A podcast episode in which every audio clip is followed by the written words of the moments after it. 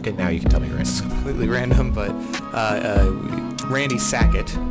Yeah, Yeah, I've of- seen him- of the Forged Realm. Yeah, seen him reposting and liking our stuff. Like he is Oh, a yeah, good friend to have. He's he's one of the go. I mean, he's the one that invited us to do the um, to do the Loot Studios uh, uh, Relics Untold Yeah. thing. That was really cool. That was really cool. He's a, he's a cool guy. We'll definitely have to hit him up sometime to do friend stuff. I mean, Maybe interview him for a podcast. that would be nice. That would be a good time. That'd be nice. That would be nice. That would be nice. I'm gonna just gonna do that real. Oh, Your gain is all the way up. okay, we're gonna just do it down a little. Oh no, I can't. Okay. Don't worry, guys. We are on episode 48 of Dungeon Bros podcast. I'm Connor, And I'm Sam. and we are not brothers. Nor are we in a dungeon. and we we're very professional. Absolutely. The modicum of professionalism in the podcast Just space. the highest level of. you know, moments before I was like, how are we gonna how are we gonna roll into this one? And I was like, I could do a bit about like me just being do do do do like the music at the beginning of the podcast, Hmm. and then you had a random thought. So I was like, all right, well, I mean, you could we could we could still do the intro yeah, music. well, no, well, I, the intro music always happens. Well, I mean, uh, we could vocalize the intro. we music. could, or we could just move on. not today, not today. It's gonna be a tight episode. I mean, you know, there's not a whole lot to talk about this week, which is which is fine, which is fine. Uh, but but Sam, how how have you been? How have you been? What do you got going on? Well, You've had a big weekend. I had a big weekend. Yeah, did uh, I, I I power walked 45 kilometers. Well, I ran 20 kilometers and sprained my knee, so I power walked 45 kilometers uh, more or 25 kilometers more to uh, to qualify for Worlds uh, toughest mudder this year. So got contender status. Yeah. Well done. It's great. Well done. It's the it's the distance for me. It's the physical exertion for me, really. I'm gonna do it in a week and a half as well. Two week uh, weekend. Yeah, You were like always gone on the weekend. in the summer. Yeah. Yeah. When I'll I mean, yeah. I'm not entirely opposed. Like it's it's been nice having having the weekends to myself here. Just get to chill around the house. Yeah. Bug your cat. Oh, I, the the cat gets bugged regardless. But you know, it's a good time. We're throwing massive parties without you here. Well, I you know I I hate people, so that's fine. You can uh, you can throw all the parties you want. Perfect. And I totally won't be offended. Perfect. Perfect. Well, congratulations. It's Thank it's, you. That's somewhat a big deal. It is actually yeah. somewhat a big deal. For, for me, this is the first time. So Yeah. This weekend, not a whole lot going on. yeah. There is SCG Con in Columbus. I don't think we're going to that. No, Yeah. Pat, like we said, it's past couple of active weekends. Just got some stuff come up in the future. Just take just take a week off. Chill. It's okay. It's okay. Relax. Um, I rewatched a wonderful web series from my youth. You might be familiar with this web series. I literally binged it in like a day while while reorganizing some of my cards and upgrading some of my decks, and that is the video game High School. Are you familiar with? The I've never actually watched it, but I'm You're I'm familiar. aware that it exists. You're familiar with the VGHS, of course, of of RocketJump fame, you know, Corridor Digital, Freddie W, all that kind of old, those old internet. Fucking, oh God, what is Ambulance. ambulance going up the road? That- it- the we- the distortion on the ambulance as it drives by is always is always something. But yes, the video game high school. Big fan of the video game high school. Ten years later, aged very well. That's well, that's good to hear. aged shockingly well. There's a couple. There were there were probably like maybe two, two maybe three jokes where I was like, ooh, it's 2023 now. I don't know if they'd be able to get away with that, but it's still kind of funny. There you go. It's still kind of fun. Anyway, that's how I spent my weekend. I didn't do shit. It was great. it was great. Um, this episode of Dungeon Bros podcast sponsored. Actually, Real sponsor time- for real sponsor. We'll talk about it later. But Icy Games Designs, they do 3D printed deck boxes. He's his name's Bryce. He's a pretty cool guy. But the big sponsor we want to talk about, of course, Three Little Pigs Construction. The new Eldraine development project is underway, turning the wilds to the milds with a new apartment complex and shopping center. Thank you to the Three Little Pigs Construction, uh, turning the wilds of Eldraine into uh, a shopping center and parking lot. Yeah. So if you are in Eldraine and wanted to go to a Jamba Juice, Ooh, the jump, the Auntie Anne's. yes. Uh, if you want to perhaps Probably a Chipotle going in. Oh, uh, absolutely. Uh, if you want to, if you want to rent one of those apartments, Mm-hmm. um, and you have an arm and a leg to sacrifice, It's Three Little Pigs Construction, thirty-two fifty a month. Yep. So you know, a little pricey, but it's a new development. It's in a great area, getting gentrified, so be good to go. Yeah. There'll be a lot of a lot of. Uh, I heard they're building in a, a uh, roundabout so that when Uber drivers come, they don't have to like stop and do a three point turn. Yeah, that's that's actually really good for the infrastructure of the area. Um, there's a little bit of a controversy going on with the relocation of fairy tale creatures to a swamp, but we're not too worried about that. Uh, the ogre there is very nice. It's going to be very accommodating, so it should be good to go. Uh, Three Little Pigs Construction, thank you for sponsoring the Dungeon Bros podcast. Now, Sam, Okay. I have a secret question for you. Yes, that is the next bullet point. Is Connor's secret podcast question? I do have a secret podcast question. The reason I have a secret podcast question is as it relates to the podcast, the Dungeon Bros podcast. That's this podcast. Should we rename the podcast? To what? something I don't I because the Dungeon Bros podcast. like who's gonna like you're you're scrolling through your podcast lists. Okay. know, you, they're look people are looking around. Who the fuck are the Dungeon Bros? They don't give a shit. You know, something something a little bit a little bit more pithy, a little bit more creative. You know, Got some pizzazz. yeah, a little little zing, little zang. You know, something that describes what we're talking about more commonly. yeah. Yeah, some some kind of subtle D and D slash Magic the Gathering reference of some kind, like something something a, a something something uh, a whatever podcast. We could even call it something something a Dungeon Bros podcast. I suppose. You know, Yeah. in, I mean, the event, in the event that we, you know we're nearing episode fifty, I feel like we need to shake it up. All right. Yeah. You know, it's a big celebration. We'll figure that out. Big celebration. We'll we'll put it on the. If you have any suggestions, please uh, let us know. Yeah. Let us know. Only only only bad ones though, because it's funnier that way. Um. less terrifying than I thought the question would be. To be honest. Yeah, no, it was, it was, I, I wasn't, I wasn't gonna spring like some horrifying abomination upon you without, without some pre-thought and planning. Very good. You know, that one, that one's just fun. Anyway, before we get into the upcoming releases, as we do every single week, of course, I'm gonna do the quick rundown. Dungeon Bros podcast available on Apple, Google, Spotify, YouTube Music, etc., etc. The microwave oven. The, the the fancy modern fridge that like you can press the button and then the fridge that was opaque goes clear and you can see in the fridge without having to open the door. Uh, you can get us on that. Uh, of course, you can follow us on TikTok. We're almost 40,000 people already do. We're like 200 followers away from 40,000 followers on TikTok, which is absolutely ridiculous. Let's get it. Um, I think we're so we have a sign up in our in our kitchen. Mm-hmm. The from when we did a live stream celebrating 10,000 followers. Yes. that was at the be that was at the very beginning of 2022. Yes. It was the very beginning of 2022, January 2022. I remember the following January we had doubled to a little over 20,000, Mm-hmm. and we've doubled again now to 40,000 in in a year. Are we gonna Are we gonna hit 80k this time next year? Maybe. Actually, no. We're well ahead of schedule. This is fucking August. yeah. We're way ahead of schedule. Uh, I think we should celebrate when we hit sixty nine thousand Of course, because 50 we're seven years old. 50k, of course. 69. I mean, obviously, obviously, we all know that was going to happen. But yeah, you can follow us on the TikTok. You can follow, if you want to get our numbers up on some other things because we don't have a lot of followers on other platforms. You can go to the Instagram, the YouTube, the X, formerly known as Twitter. We don't really post anything on Twitter. That we just have it.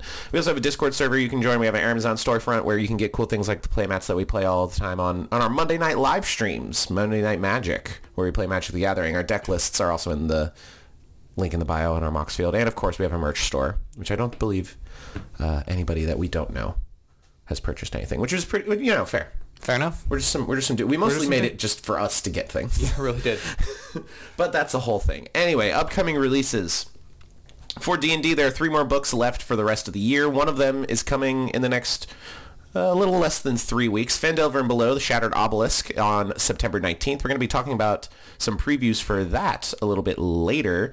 Uh, Planescape Adventures in the Multiverse on October 16th. The Book of Many Things, November 14th. The Lord of the Rings second, there's a second like miniature additional set of Lord of the Rings coming on November 3rd.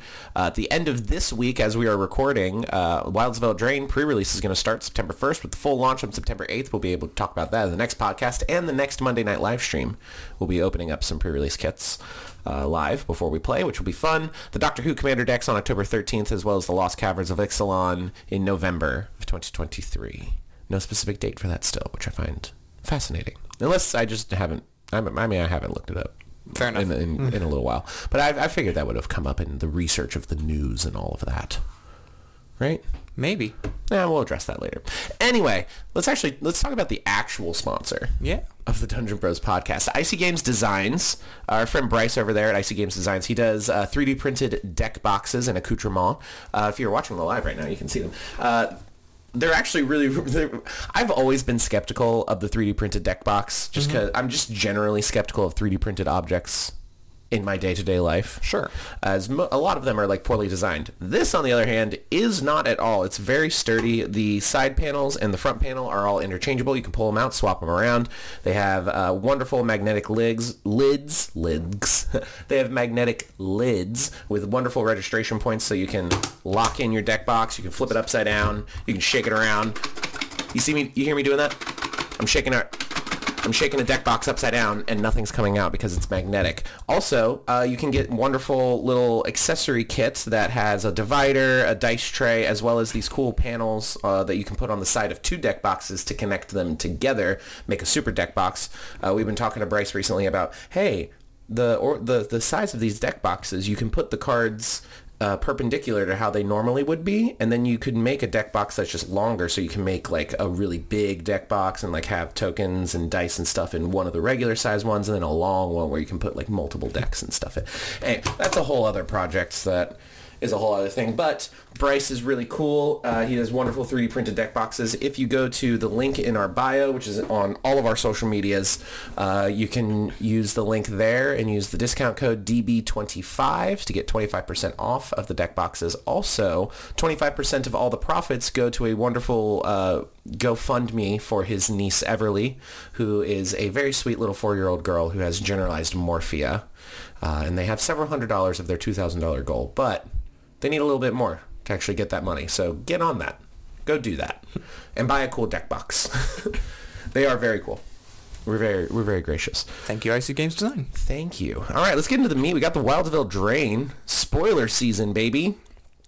Coming out again, pre-release uh, f- September 1st with full release on September 8th. Yes, very exciting. It is. I, I will say before we get into because we're gonna we're gonna look through some of the cards. We're gonna talk about some of the cards that we're excited about, some of the mechanics in the set, all of that. Mm-hmm. I am so excited for a Magic the Gathering set where you can buy a pack for like four dollars.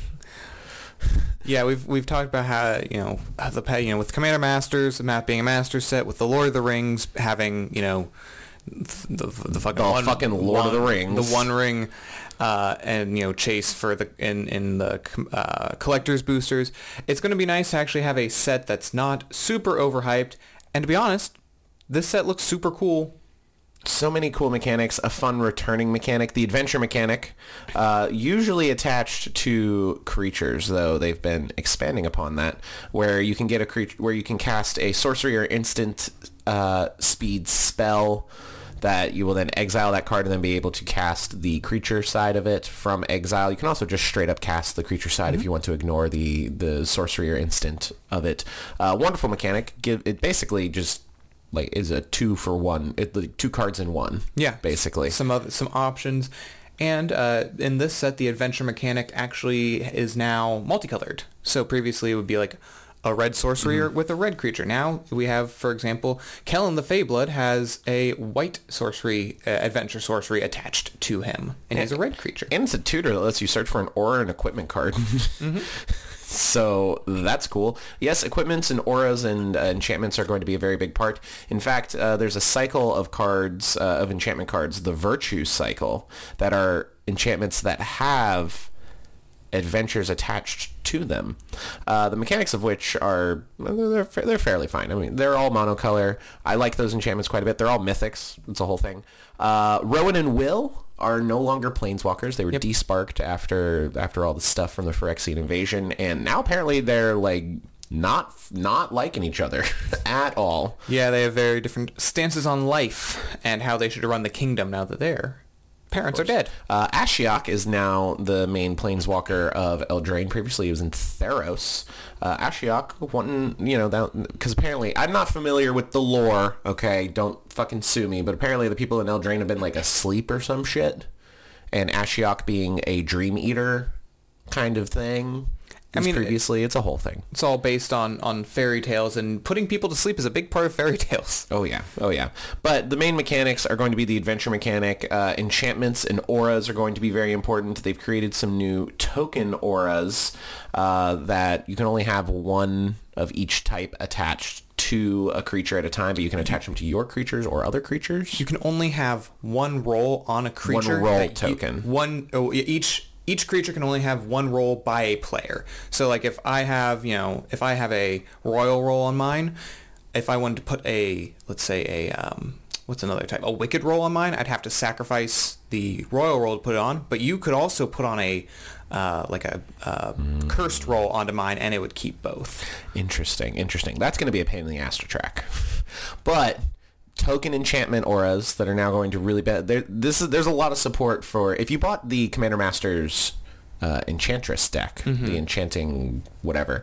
You're gonna have a lot of cards that you'll be able to upgrade that commander deck with, which I'm very excited for because when we were at Gen Con, that's the commander deck I got. Was Yeah. the was the enchantments one. Uh, I want to shout out real quick. The, it's all the way at the top. Agatha's Soul Cauldron. It's a legendary artifact for two mana.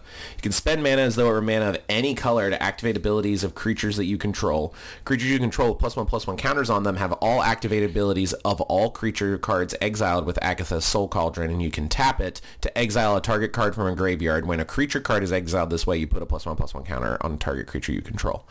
There's so many shenanigans. Mm-hmm. It's a big block of text. But basically, you're exiling creatures from graveyards. You're putting plus one plus one counters on York things.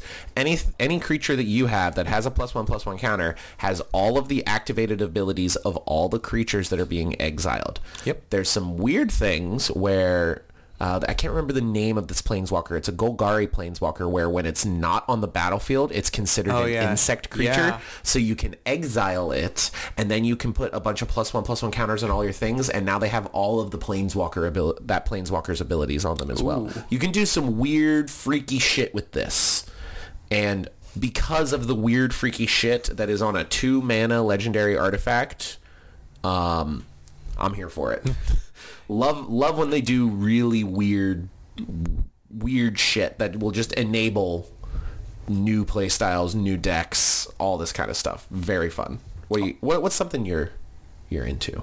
So I've been looking at the uh, the Agatha of the Vile Cauldron, who you know she owns the cauldron. I was looking at her to try to build a deck, um, and obviously the number one card on EDH Rec right now for Agatha the Vile Cauldron is Agatha's Soul, Agatha's Soul Cauldron. Of course. Um, but going through a lot of creature, you know, there's going to be a lot of uh, activate. So activate abilities of creatures control cost X less to activate, where X is Agatha's power. This effect can't reduce mana cost to less than one.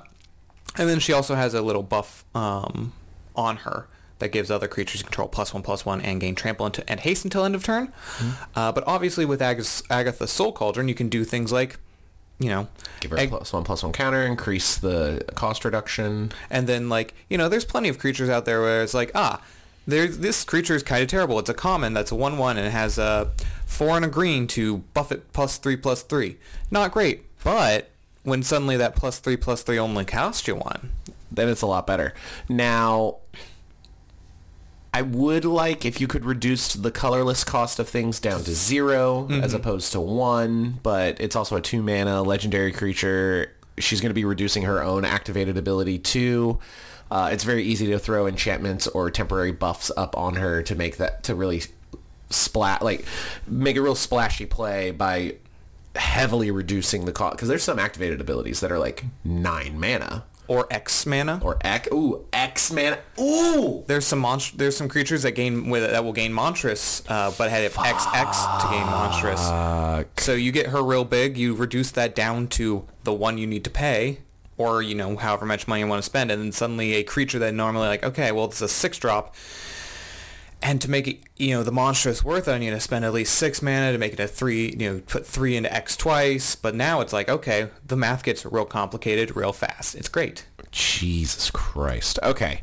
Um, we're gonna. I'm. I'm gonna move down a little bit. Eriette of the Charmed Apple. Human Warlock. One white black for a two four.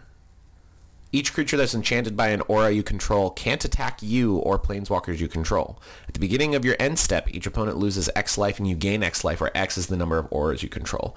Orzhov aura, like aristocrats. You want to lean into like curse auras mm-hmm. and like debuff auras and shut down auras. There's a lot of that in white. There's a lot of that in black.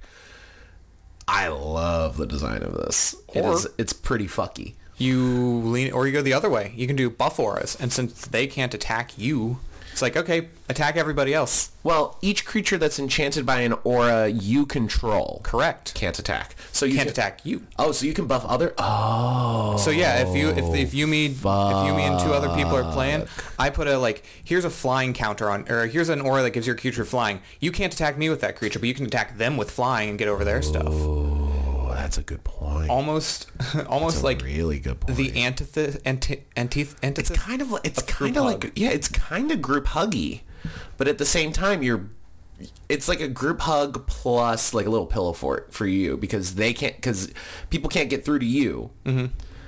But you're helping them get through to each other, and then you're also draining them and, and healing yourself. Yeah. Ooh, I like this card a lot. I'm a big fan of this. that counts the token auras as well. Yes, the the token auras of the set, the role tokens. Those are really cool. Uh, I do want to shout out the uh, just just the cursed the cursed role token. If you control another role on it, put that one into the graveyard. Enchant your creature as a one one. Mm-hmm. That's just a token aura. Yeah. that's one of the several types. I do okay. I, I've, I've, I've talked I've talked a lot about cards. What, what what's one you like? So this Shout out another one. This blossoming tortoise. Uh, it has gotten a lot of attention online recently. Oh, yeah. It's a, a two and a two green green for a three three turtle. When blossoming tortoise enters the battlefield or attacks, mill three cards, then return a land card from your graveyard to the battlefield tapped. Activate abilities of land you control cost one less to activate. Land creatures you control get plus one plus one. Um, obviously, there's ridiculous things you can do with just their you know activated lands, um, costing one less to activate. But then like think about turn same same idea with uh with Agatha where it's like okay what if I turn all my creatures into land creatures? Or what if I give all my land you know turn my creatures into or my lands into creatures? Nope. No, thank you. So there there I've seen a lot of funky stuff you can do online with blossoming tortoise Yeah, so one thing I've seen a fair bit, Imodane the Pyro, the Pyro Hammer, two red red, four four human knight. Whenever an instant or sorcery spell you control that targets only a single creature deals damage to that creature, Imodane deals that much damage to each opponent. There are some wonderful cards that you there. There's some wonderful uh, instant cards that you can cast that uh, target spell that targets only one creature targets every creature. Mm-hmm. So you cast a spell like Lightning Bolt, and then you can use that and it'll target everything. And then suddenly you can magically have like all of these a bunch of creatures taking three damage each and then dealing like 40 to every opponent. Oh yeah you're gonna your uh your your damage buffers like Oh, yeah. Solphim and uh, Burn the City from the most recent sets. Oh yeah. Definitely gonna overwork in this one. Level mono red burn mono red burn in commander man. It's getting it's getting pretty good getting pretty good not that it was bad in the first place No, I do also want to shout out the uh, the tapped dual lands uh, that have some activated abilities on them. Uh, the man lands becoming a cre- becoming uh, land creatures, and they have effects attached to them when they attack, like the Boros land, Re- uh, Restless Bivouac. Bivouac. sure Yeah, it becomes a two-two red, w- red and white ox creature until end of turn. Whenever it attacks, you put a plus one plus one counter on target creature you control. The Restless Vinestalk becomes a five-five green and blue plant creature with trample. When it attacks another creature, has base power uh, and toughness three-three. Uh, the Restless Spire is a 2-1 blue elemental when you activate it, and as long as it's your turn, this creature has first strike. Whenever it attacks, you get to scry one. Restless Fortress is a 1-4 white and black nightmare creature until end of turn. Whenever it attacks, defending player loses two life, you gain two life, and the Restless Cottage becomes a 4-4 black and green horror creature until end of turn. Whenever it attacks, create a food token, exile it to one target card from a graveyard. Some utility and some dual lands. It's a shame they enter tapped, but it, it's it, it's if you're into the lands that become creatures. I know people are a very big fan of like the Mutavault, for example. If you're a fan of those kinds of lands, these actually have benefits just on the dec- like using them as attackers as well. yeah Plus, with so many things that are reducing the cost of activated abilities these days, you know, can make it pretty cheap. You got any other ones you want to shout out? Um, whale. Uh, it- I got one more. one while more. you look. So, well, there's one I like. Uh, I saw Gavin Verhey make a uh, TikTok about it. Yes, the Syr Ginger. The Syr Ginger, Yeah. the meal ender, which is in reference. Uh, it is a creature. There is a, a from the uh, the uh, previous Eldraine set, Throne of Eldraine, I believe. Mm-hmm. In the in the intro animation or the the set animation, they had this character's uh, cookie boyfriend getting eaten by Garruk. yeah. Uh, and so, uh, but people were so sad that they didn't get to see this character in a card in the set, so they made it this time, which it's Syr Ginger, the Meal Ender. It's a two uh, colorless. It's a two generic mana for a three-one legendary artifact creature Food Knight.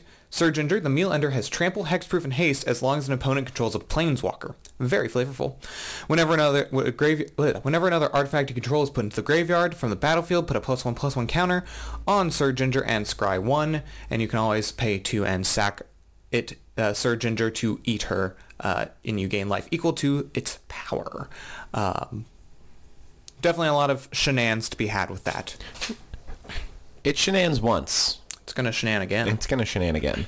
Uh, the last one I want to shout out is uh, the Goose Mother. The Goose Hydra. the bird hydra the art on it is absolutely hilarious it's just an x x green blue for a 2-2 flying goose mother enters the battlefield with x plus 1 plus 1 counters whenever it enters the battlefield create x you create half x food tokens rounded up whenever it attacks you can sacrifice a food if you do draw a card nothing crazy but it's hilarious It's hilarious. I love the art. It's really it it's it's a horrifying abomination of a creature, and that's that's what I like. That's what I like in my Hydra. You know.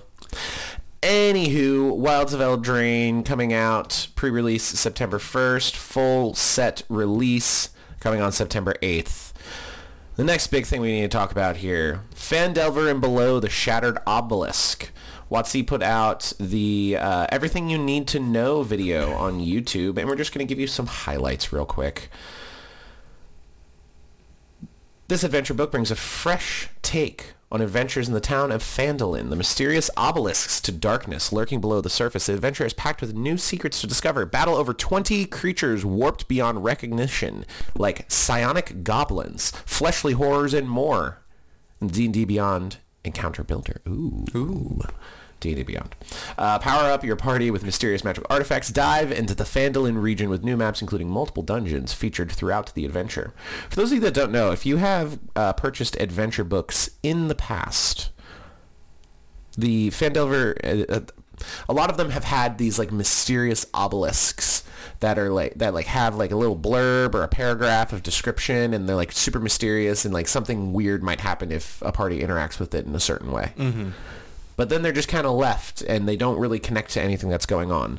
The Phandelver and Below the Shattered Obelisk is going to connect all of those uh, little hints, it seems, together. I don't know if it's going to be very good. Uh, regardless, love an Eldritch Horror. Sure. Love, I don't know what the fuck that is in this art here. It, it's like a ball of eyeballs. A ball of a collection of eyeballs and eyelids. It is. It is one of those twenty creatures warped beyond recognition. Yeah, it's uh, it's horrifying. But Phandelver and Below the Shattered Obelisk, do you have any interest in this, Sam? You know, I've actually ran parts of the original the original um, Lost Mines of Phandelver, and I've I've listened to several podcasts that like to start with the Lost Mines of Phandelver as their let's plays. Uh, that being said, I'm not huge into the adventure books that uh, are off that are also often put out. Um, that I would pro you know, it'd be cool to see what's in it, but I don't think I have any interest in actually purchasing it. Yeah, we've we've talked in the past, um, like our hierarchy of of the D and D books that we like. Obviously, the ones that we like the most are your core rulebook expansions, your Xanathars, your Tashas, that kind of stuff. Followed by the campaign setting books, your uh, your the the oh my god, Theros. I can't remember the name of There's it. yeah. Is it just Theros? It's not just Theros. Well. Is it and and things like the uh, uh, oh my gosh. I'm I am I'm on a fucking roll today, my guy. I am on a roll. Uh, the Explorer's Guide to Wildemounts. Mythic Odyssey of the Theros. Mythic Odysseys of Theros. Um, and even like kind of half of the the Strixhaven Mm-hmm. book, even though that was kind of an adventure, but it was kind of a campaign set. Campaign settings after the core rulebook expansions. Then we get into adventures, and then we get into like the niche expansions. Your Fizban's Treasury of Dragons. Your your the Your Beast- Bigby presents Glory of the Giants. Your bestiary expansions, yeah, yeah. Those are those are fine. They offer some lore, I guess. Uh, The adventures. Uh, most people that play D and D like to ma- make their own adventures and run Yeah. their own adventures. Um, I I like that. It, I, I like that they're going back and remaster. They're ending this run of 5e because apparently 1D&D is just going to be 5e again, which is stupid. But they're they're ending this initial run of 5e by going back and redoing the first classic starter adventure, The Lost Mines of Phandelver, and expanding expounding upon it in a very major way, which is of course fun.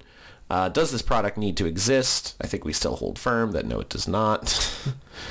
Unless your opinions have changed. No, I mean, you, you- here's the thing, like, and we talked about it last podcast episode where the, uh, you know, they've admitted we make way too much stuff and we need to stop making so much stuff. Um, They won't actually. they won't actually, but I don't. I, I'll believe that when I see it. you know, I think I think the the compendiums, the the here's 15 different leveled adventures that you can run, like the uh, the Candlekeep Oh. Mysteries or um, Oh, the one that the the new one. yeah, We didn't I'm- buy that one.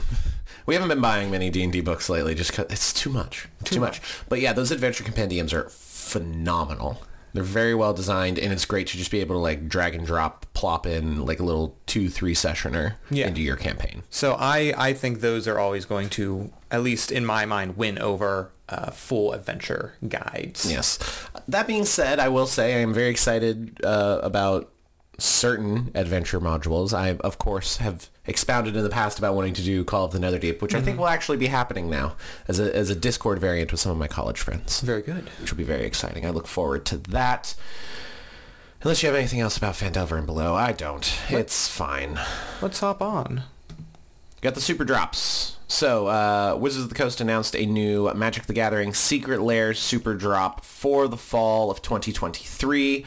All of the non-foil versions of these are going to be $29.99 each, and the foil variants being $39.99 each.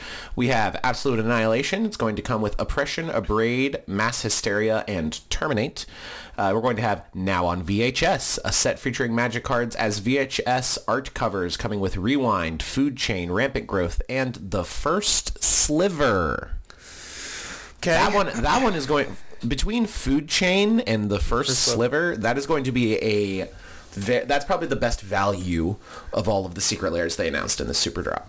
I was gonna say what you don't, but you don't want you don't think the the the special rampant growth is going to uh, send No. it over the edge? Nope. You don't think the abrade and the terminate, which I believe cost like twenty five cents each. I love Terminate. I love Abrade. Have, I Abrade have, is a great card. I have expounded countless times about my love of the of the instant speed red spell for one and red mana, Abrade. Mm-hmm. I'm a big fan, Big fan. but it's no food chain and it's no first sliver. It- that is correct. First sliver after the sliver precon deck came out, like that thing shot up, and it's just the first sliver, especially foil, is well more than the forty dollar asking price of the foil super drop. So if you're in the market for a first sliver and you like the VHS art style, uh, or you're in the market for food chain and you like the VHS art style, um, that's probably the best value of all the ones.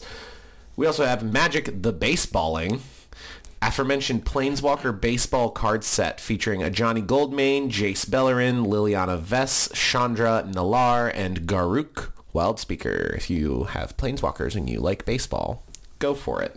We've also, I believe, I saw that uh, Ultra Pro might have accidentally spoiled that they're going to be doing uh, what the playmat that goes along with the baseballing is going to look like. Ooh, Ultra Pro, watch yourselves. That's fine. Love a playmat. Uh, I, li- I like that. I like that they're making it all planeswalkers. Mm-hmm. That's fun. I'm a fan of that. Artist series, Kevin Wal- Kev Walker. I love the artist series. I just wish they would pick uh, some slightly more, slightly more valuable cards. Uh, Kev Walker, uh, Magic the Gathering artist. This set is going to showcase all art from him uh, for the Fayborough Elder. I'm a fan of the Fayborough Elder I was going to say you ran that one. uh, a Carnage Tyrant, Fleshbag Marauder, and It that betrays. Probably it bet that betrays is going to be That, that'll be the that'll be the price. That'll be be the stinger. yeah. Uh, this one is keep partying hard, shred harder than you previously thought possible. It's another heavy metal art style set. The set comes with Tevesh Szat, Doom of Fools, Godo, Bandit Warlord, Jeska Thrice Reborn, and Vial Smasher the Fierce. Vial Smasher the Fierce, from what I have seen, is the is the valuable one there. Though I do want to shout out Godo, Bandit Warlord as a very good commander for CEDH uh, with the infinite combo with it and Helm of the Host. to count to 11 deck. Yes, count to 11. Uh, the first time I ever played CEDH, I was running a Godo Bandit Warlord deck from Ryan over at Playing with Power, acquaintance of the Dungeon Bros. Ryan Playing with Power. I, I, I, I'm, I'm afraid to call him friend. I've met him once. He's very, very kind. He let me play his deck, and uh, I kind of think they let me win, but at the same time, they were like, our friend Lincoln was in that pod, and Lincoln was like, "Don't worry, guys, I got it." And then it was like, I cast my commander, and he's like, "All right, well." Lincoln said he got it, so I passed priority. All right, Lincoln said he got it, I passed priority. And Lincoln's like, "Yeah, I'm just gonna counter that spell." And I'm like, "I used, uh, I used this land that makes it uncounterable." He's like, "Fuck!" and then I got to, and they let, and instead of just like everybody scooping and moving on to the next game, they let me like search the deck and like actually play out and play it out and do the thing. So they're really cool people. Nice. Anyway, anyway, Vial Smasher of the Fierce is going to be the uh, the big one there, featuring Gary Baseman. Set comes with one of each of the basic lands rendered by Gary Baseman. I love a basic land. Yeah. I love a beautiful basic land. I'm not spending $30 for a single copy of each non-foil. For the basic land secret lair drops, it's always been one copy of each Yeah. of those basic lands, which is such bullshit. Like, if they're doing a basic land secret lair drop, just throw in 20 of each. Because yeah, here's the thing: it doesn't cost Wizards anymore to print more. No, it. I mean, Or, I mean, well, literally, it does. It, it does, but at the same time, like it's it's cardboard, man. It's just give twenty. It's basic lands. Nobody's running a single. Ba- That's not true. Someone somewhere is running a single basic land. Anyway, the last one, bugging out. Set comes with an Eldritch Evolution, Giant Adephage, Noxious Revival, Grist the Hunger Tide, and Mazirek, Kraul Death Priest. Lair also can be purchased in four different bundles. Uh, this one is for my non-foils bundle. Comes with each of them entirely non-foil set for $180. This one dedicated to my foils bundle comes with each of them entirely in foil for $240. Bugs, bands, and blockbusters bundles the keep partying hard, shred harder than you previously po- possible, bugging out, and now on VHS for 80, and the foil bundle for 106. I've never purchased a secret lair drop. I have not either. I've I thought about it when they did the anime art style. Uh, Um, because I really like the massacre girl, massacre girl art in there. Uh, I did not. But when I do look at you know buying singles, sometimes I'm like maybe I'll splurge a little bit because you can you know you can find the secret lair singles available on TCG Player and other other spots. Now, I'm the person that I look at these and I'm like, most of these cards I don't play. True. The basic lands look pretty cool, but I'm not spending $40 for five lands, one of each. Yeah. And then I look at now on VHS and I'm like, first sliver, I could just flip it and then I have the other three cards and they look cool and I made a profit. So that's where I'm at. Uh, see, the secret lair drops that I'm the most interested in are the the commander decks. There's the Angels one that just came out. Of course, there's Heads I Win, Tails You Lose. There was like the Post Malone one. Cute to brute. Yeah, those are the ones that I'm more interested in than just a basic secret lair drop. Anyway. I, I like the ones that are new cards. So I like the D and D movie. oh yeah, that one was fun. That one was Um, fun. I did not end up buying that. I wish I would have, but I did too. I wish I Oh one. well, We were we were still we were still a little bit we babs. Yeah. at This. yes. Anyway, uh, I'm gonna go out of order here, Sam, because I want to talk about the fun thing last. Uh, Sure. Critical Role, Dimension 20, and Dungeons and Dragons roll for initiative on the picket line. As you guys, pretty much everybody knows, the WGA and SAG-AFTRA have been uh, picketing. Those are the Writers Union and the Screen Actors Guild Union, and uh, they've been picketing in Hollywood for uh, some more fair compensation. And apparently, they've uh, they've been doing special events, reunions, and theme days, including an upcoming Dungeons and Dragons adventure. Lindsay Allen, a WGA member known for shows such as MacGyver and Marvel's Agent Carter, shared an infor- informative thread about the inaugural Dungeons and Dragons picketing day on Twitter, or X, formerly known as Twitter. The event was formerly known as Twitter. Yes. Uh, the event will take place the day this podcast release releases Wednesday, August 30th in Los Angeles, and the striking guilds will be flanked by allies from actual play shows like Critical Role, Dimension 20, and Dungeons and Daddies. Brennan Lee Mulligan, the master behind behind such TTRPG campaigns as Dimension 20's current Neo Nero Noir Mento Mentopolis. Oh my god. The names of the campaigns that they do over on Dimension 20 are ridiculous. Uh, will even be in attendance to guide strikers through the day's climactic boss battle as Dungeon Master. That's fucking cool. Yeah. I think it's hilarious that this union that these unions are striking and then having like these theme days just to like spice it up for the people that are there.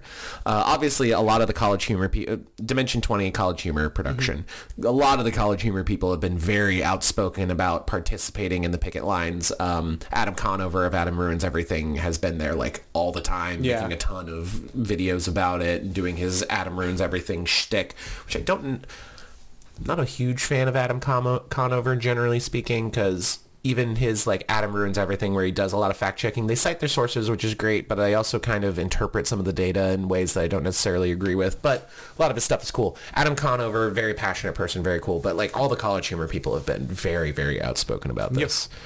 And it doesn't surprise me that Brennan Lee Mulligan would put on this crazy like everyone picketing all right let's do a fucking massive uh, strike campaign Yeah, I mean, he was, uh, you know, he's he's obviously known as a dungeon master, but like he spent years doing um, LARP camps. Mm-hmm. So this is basically a big LARP. Oh yeah. Uh, also, strikers are going to be treated to a Heroes Feast. Dimension 20, Critical Role, and Dungeons and Daddies each donated food trucks to the event. Uh, Dimension 20's network Dropout is providing is providing tacos. Critical Role is going to heal any points of exhaustion with Dean's Coffee, and Dungeons and Daddies. Uh, is is doing a, a soft serve dessert thing. I think that's I just think that's, That's pretty funny. cool. I just think that's funny. Um, they also made a Dungeons and Dragons style map for all the food trucks that are available, and the Dean's Coffee is going to feature themed drinks for the occasion. So, yeah, that's a thing that's happening. Yeah. I, I didn't know about the food truck thing. That's fun. That's hilarious. Anyway, that was that was that was going to be the last thing. We're going to now talk about the thing that was we had further we had earlier, but it's the fun thing, so I wanted to save it for the last. Matthew Lilliard, and some of you may be familiar, Matthew Lilliard, aka uh, Shaggy in the live-action Scooby-Doo movies, as well as uh, he's been on Critical Role. He's been on. He's a big big big fan of the D and D and the tabletop RPGs and such. I believe founder of Beadle and Grimm. Yes, that's you guys know Beadle and Grimm. Everybody. We all we all we all know Beadle and Grimm. Anyway, he's launched a new Dungeons and Dragons inspired bourbon and comedy series. Actor Matthew Lilliard and screenwriter Justin Ware are now co-owners of a new liquor company along with Blue Run Spirits co-founder Kim sorry, Tim Sparapani. I cannot do last names. Launches later this year and is developing a line of spirits inspired by Dungeons and Dragons. The company is called Find Familiar Spirits. Wow. We need to find we need to find uh, we need to find found familiar dice and be like, hey, look, there might be a lawsuit in here. No, that's not that's not true. Uh, the first product they launch is going to be Quest's End, a new line of bourbon whiskey with each bottle and flavor representing the next part in a continuous story designed by veteran DM and game designer Kate Welch with illustrations by renowned fantasy artist Tyler Jacobson. Lilliard explains that Quest's End begins with, quote, Saren of the Pit, who was born in the fighting pits, a paladin of god of the god of life and in In- Inxa. N I N X A. What the fuck do you want me to do with that? hmm I don't I, I can't and the straight bourbon whiskey blend is characterized by notes of vanilla and fruit with an undercurrent of spice to reflect her fighting spirit per the bottle's tasting notes. Distilled in Indiana and Kentucky, Paladin will be available for pre-order starting online starting October 4th ahead of its November launch. He added, each one of the bottles has a map on the back and it has hit points on the side so you can drink down the hit points. You As you drink down the hit points, you get stronger. One of the things we wanted to create is something very bespoke so the bottle's beautiful. You're getting a story, an entire unboxing experience. He goes on to explain further, each year as we go forward, we'll continually find communities that have a fan base that's committed, that are passionate, and are fun-loving, accepting, and full of joy. Of course, Lilliard, a big fan of D&D, also bringing more D&D to the small screen with Faster, Purple Worm, Kill, Kill, Kill, uh, which is described as Whose Line Is It Anyway meets D&D Improv live gameplay series. We've talked about this previously, and Yes. we're intrigued. Uh, it was going to be, I believe it was going to be on G4 at one point. I think you're right. Uh, it is now going to be on the free ad-supported streaming uh, Fast channel, and the show spans 21 hour episodes and features a revolving cast of first-level characters played by Lilliard, Seth Green, Skeet Ulrich, Patton Oswalt, Deborah Ann Woll, Todd Stashwick, Michael Irby, and others. Anyway, for those of you that don't know, Sam and I are, are, are fans of the whiskey. Indeed. Fans of the bourbon whiskey here in Kentucky as well. Yes. The have a- proverbial belt of bourbon. The bourbon belt. We need to we need to do the bourbon trail. We've said that for years. Yes. Literally years now. Our friend, our, we have several friends that also would be into doing the bourbon trail. We need to set aside a weekend to do that. Yes. Okay. Probably. We Very should good. plan in the future. I agree. I agree. Anyway, uh, we should probably get this bottle, right? I mean, you know, the pre-release does go up around my birthday. I mean, ooh, little little birthday gift for Sam. Okay, all right. You've sold me. Perfect. I'm leaving that tab open so I don't forget. anyway, that's all we got for the news today. We're kind of going quick. We don't. There wasn't a lot to talk about, which is totally fine. We're coming up on the release of Phandelver and Below. We're coming up on the release of Wilds of. There will be plenty of talk to talk about. While Sam looks at the TikTok live chat as we record this podcast live on TikTok every other week on Tuesday, and the podcast posts the following day on Wednesdays every other week. We're just going to do a quick rundown. The podcast available on Apple, Google, Spotify, YouTube Music, uh, Pandora, microwave ovens. Those screens in bowling alleys that when you roll, uh, you know, that they show some Yeah. some animations. Yeah, yeah. We're doing we're doing uh, bowl, we're doing strike and spare animations uh, for the Dungeon Bros podcast, which is very exciting. You can also follow us on TikTok. We're almost forty thousand of you already do. You can follow us on Instagram, YouTube, X, Discord. We have an Amazon storefront. We have our merch store, Monday Night Magic live streams, Moxfield for all our deck lists for said Monday night live streams, and the TikTok live chat. Sam, Yes. what do we got from the TikTok live? Um. Well, first out, sh- uh, first off, shout out to our friend Mystery Sniper. Uh, has been in the chat helping out. Subscriber of the Dungeon Bros, Mystery Sniper, big fan. Wee woo. Um, Poke, uh, Poke Link, Poke Link. Uh, do you prefer fifth edition or 3.5? Well, we have we have only really played fifth edition. I I've looked into 3.5 on many occasions, and I'm a big fan of of the JRPG in Yes. the video game. I am a big fan of the turn-based RPG. I'm a big fan of getting into the nitty gritty and really just making a making your guy. Yeah. When it comes to tabletop RPGs, on the other hand, um, 3.5 is a little bit too dense. Uh, there's a reason that 5e is the one that has exploded in popularity. There's a reason that a lot of people that love 5e go back and they want to check out 3.5 and a lot of them don't do it again. There's a reason they moved away from a lot of those mechanics. I love the accessibility of 5e. There's still a ton of customizability. There's still a ton of nitty gritty you can get down into, but I think we're a 5D, we're a 5e household. Yeah, 3.5 is definitely the, uh, I've heard described as the addition of, wait, that hit me? Hold on, I have more. Or wait, that didn't hit? Hold on, I have more. Yeah. Um, because there were so many different, you know, depending on if you heard, had this situation going on, you might get added plus one here or a plus one here. And I've heard my friends who... You're standing on this square, you get something. If the sun is out, you get this. If it's a Tuesday, you have that. Like, did you trim your toenails recently? You got a minus four. Like, it's But the people who the people who love the, our, our buddy Darren, um, another one of my friends, uh, Aria, he they both of them you know have have expressed love over how they've you know built even mid level characters just be Oh, yeah. f- very broken. I mean, if you're if you're into if you are into a style of D and D that is uh, you're level one, and by the end of this dungeon you're level eight, and you just going and like getting uh, going into like a slog fest, and you're like it's combat after combat after combat, just classic deep dungeon brawly, and you're into like the super customizability, then 3.5 is going to be your jam for sure. All right. It's not ours. Tactical Fox 31 says I'm a novice writer and want to try being a DM. How? I also have never played D&D. How hard would it be? That is a very good question, because uh, as as most good questions, uh, it depends. Yeah. it depends. If if you are cool with reading, if you are cool with being expressive and emotive, if you are if you are comfortable leading conversation, if you are comfortable being the center of attention, you'll probably be a good dungeon master. You have all the tools available to you. You just need to read the book and do a little bit of prep mm-hmm. and maybe watch some other people DM online just to see what style works for you.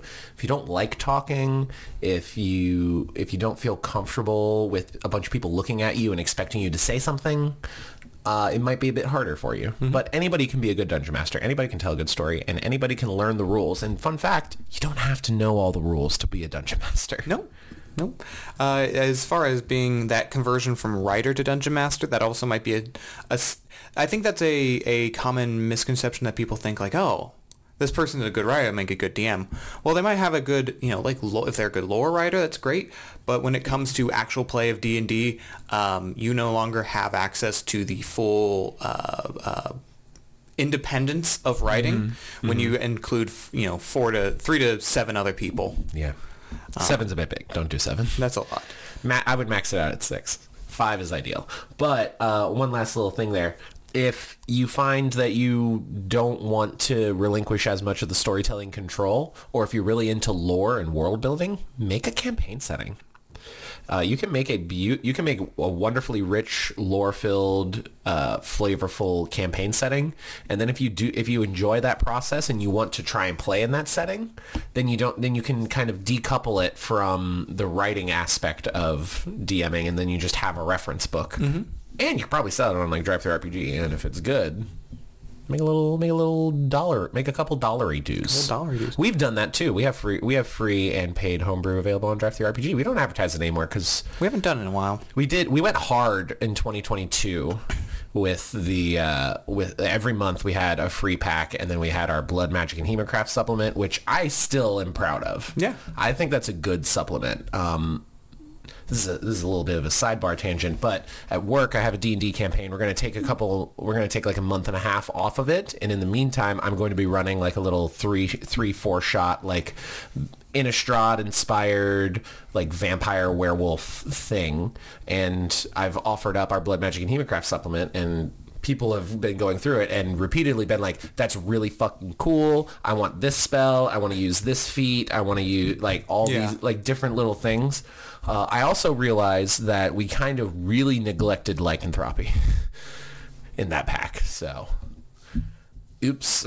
We thought we always said we'd go back and do some other things like uh, you know make expansions to that because we had more ideas. But uh, then the whole thing with with Wizards and Hasbro being uh, little shitheads, Yeah, um, all in of- the early part of uh, this year.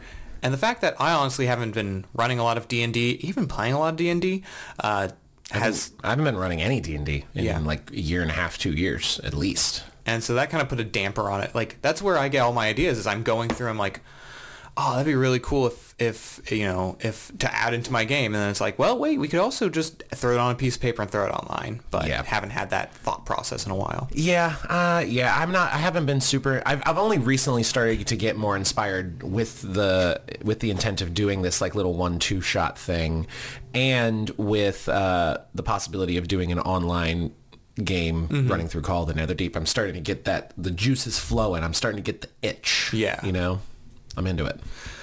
Uh, shout out to Fat Griff for getting the number one gifter badge. Oh, well, thank you. Icy Games, uh, uh, une- unexpected sponsor of this episode, Hello. uh, says you guys stream on Tuesdays too. LOL. Uh, every, other Tuesday. Every other Tuesday for the podcast. Uh, let's see. Logan Judah asks, who's the strongest commander in all of Magic the Gathering and why is it Yargle? It's not. Well, I mean, by statistics, that is the highest power commander. Yeah. Uh, Colton Russell. Technically, it's Yargle seven. and Altani, but Yeah. Asks thoughts on slivers. Only play that. Only play them, and my friends hate me. I mean, obviously, sliver slivers do have that ultimate synergy sort of thing, since every sliver affects every other sliver. it's the perfect tribal. Yes. It's the perfect tribe. Um, the problem is there's only so many keywords. there's only so many buffs. There's only so many things you can add on. One, two slivers, you can handle that. Three, four slivers, it's getting a little dicey. Uh, once you have a big boy sliver, mother sliver, first sliver, uh, any any of the big ones, um, once you start getting cascading slivers, indestructible slivers, like it it becomes a very very unfun thing to play against. Um, having oh all of all of my creatures can tap for a green mana. Okay. Oh, all of my creatures have first strike. Okay. Oh, all of my creatures have flying. Okay. All of my creatures have flying, first strike, can tap for green mana, are indestructible, and I'm cascading Yeah. now now we have a big problem you know oh also you're running a bunch of lands and stuff that make shit uncounterable Eh, I don't want to say slivers were a design mistake because I think they're fun, they're interesting, and they're very powerful for the person playing.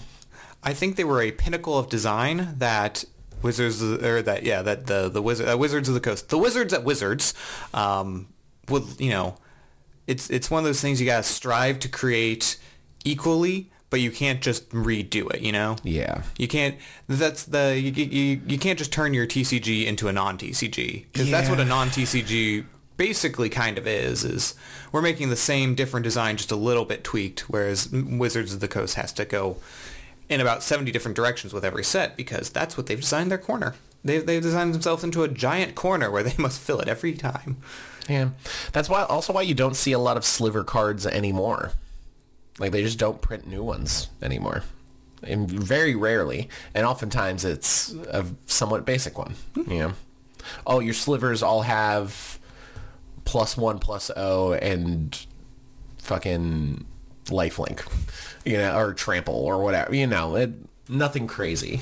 But even even that's go oh I hit my microphone. Even that one's kind of crazy trampling, flying, indestructible, cascade. Uh, slivers give me the ick. Bow Ch- moving on. Bow Chicka Wow Wow asks, is there a proper way to get into D- into DMing? In, is there a proper way? No. Are there and are there suggested ways? Absolutely. Yeah. Uh, if you enjoy watching live play shows, you can learn a lot about DMing.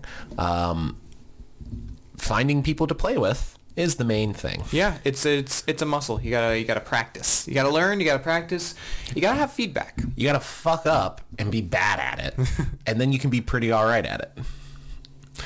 But first, through the first couple sessions of D and D that I ran, that was not good. No.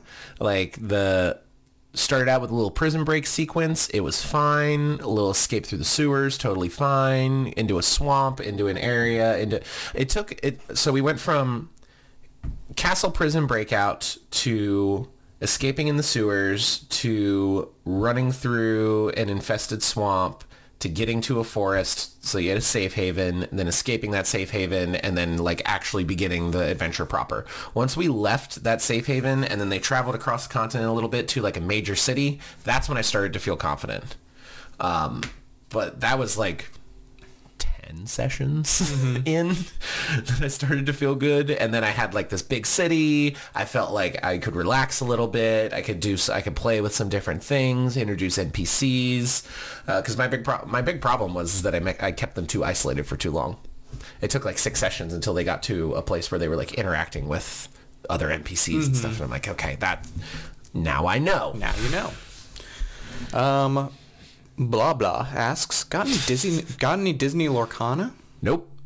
I kind of wish that I that we did each buy a box of Lorcana at Gen Con just to resell the packs. Cuz they were the boxes were only like hundred bucks. Yeah.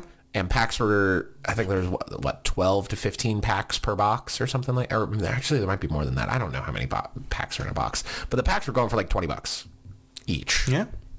So yeah, we should have done that. But I'm also glad we didn't because we didn't get trampled.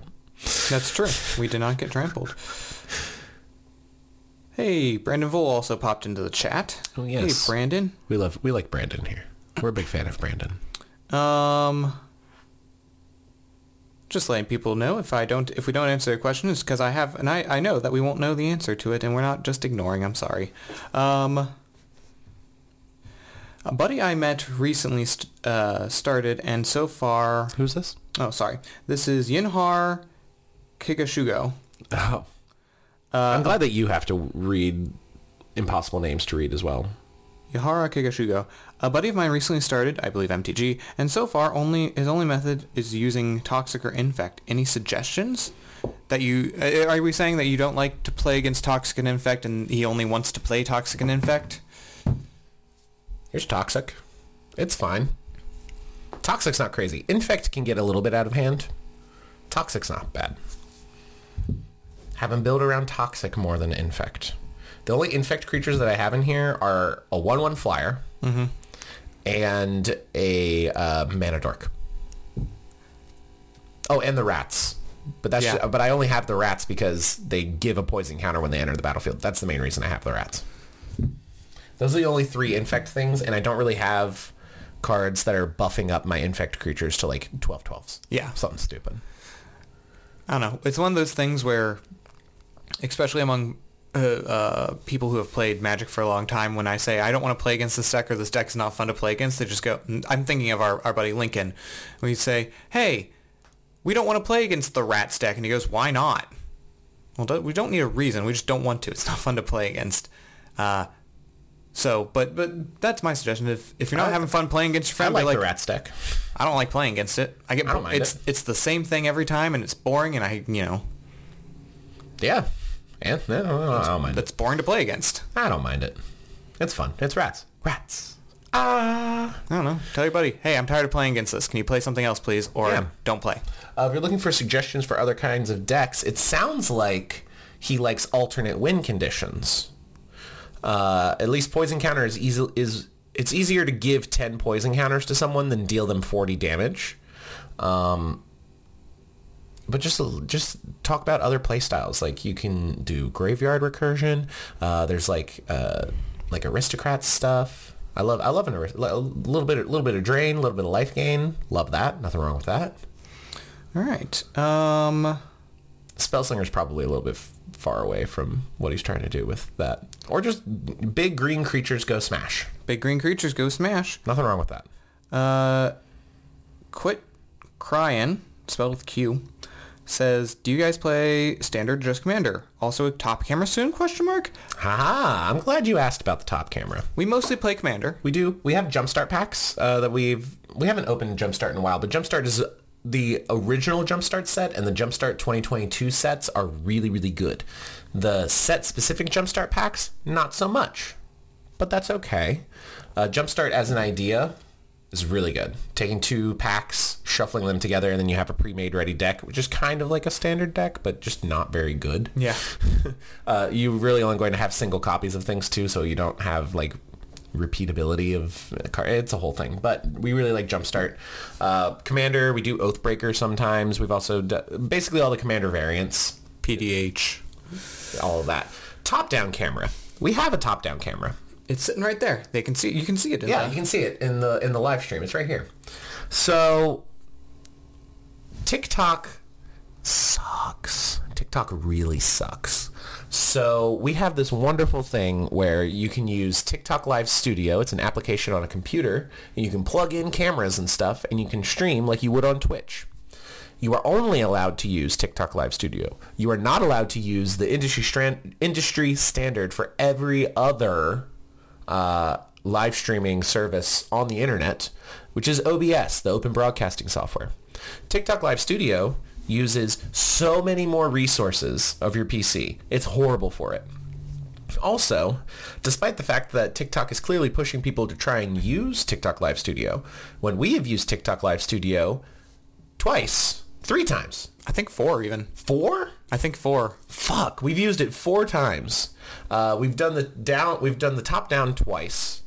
Uh, one of those streams just did not work, Yeah. and the other three Our numbers were tanked. we our peak concurrent was like 12 viewers i want you to know that our like some of our minimum concurrents after the first minute of our live streams when we're just using my phone are like 40 Yeah.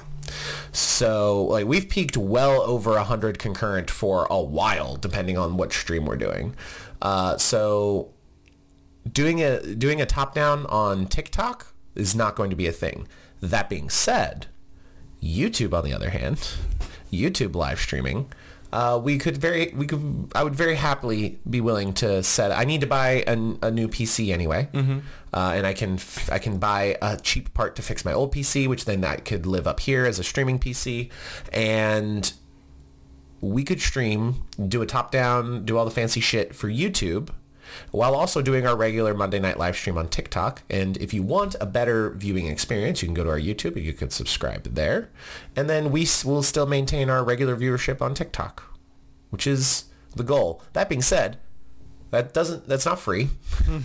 it costs money. Uh, we do have TikTok Live subscriptions available to uh, people that watch our TikTok lives. We currently have five renewing subscribers. Uh, if we can get that number up to 11, which I believe is the next subscription goal, uh, that is when we will begin seriously implementing the top-down uh, stuff.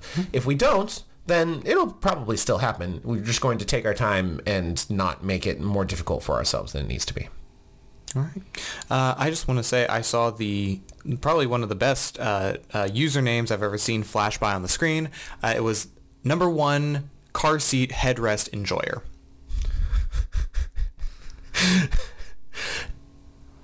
Well, that's all the time we have for this, our 48th episode of the Dungeon Bros podcast. It's been fun, Sam. Yep. It's been a good time. A little over an hour. Nothing too crazy in the news to talk about.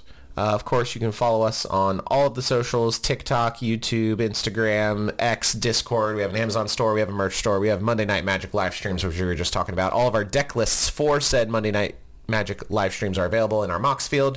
Uh, you can get the podcast on Apple, Google, Spotify, YouTube Music, etc., etc., microwave ovens, and all of that. And one last shout out to uh, this podcast sponsor, Icy Games Design, Bryce, 3D printed deck boxes. We talked about it earlier. The deck boxes are phenomenal, very well made. He's a really cool dude. Uh, you can get 25% off using code DB25. The link is also in our bio. It's the top link in our bio. And 25% of all the profits go to a GoFundMe for his niece Everly, who is a little four-year-old girl who's suffering from generalized morphea.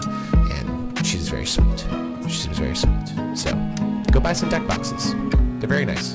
Very, very well made. All right. Well, With that, all of that being said, we love you very much. and in the meantime, peace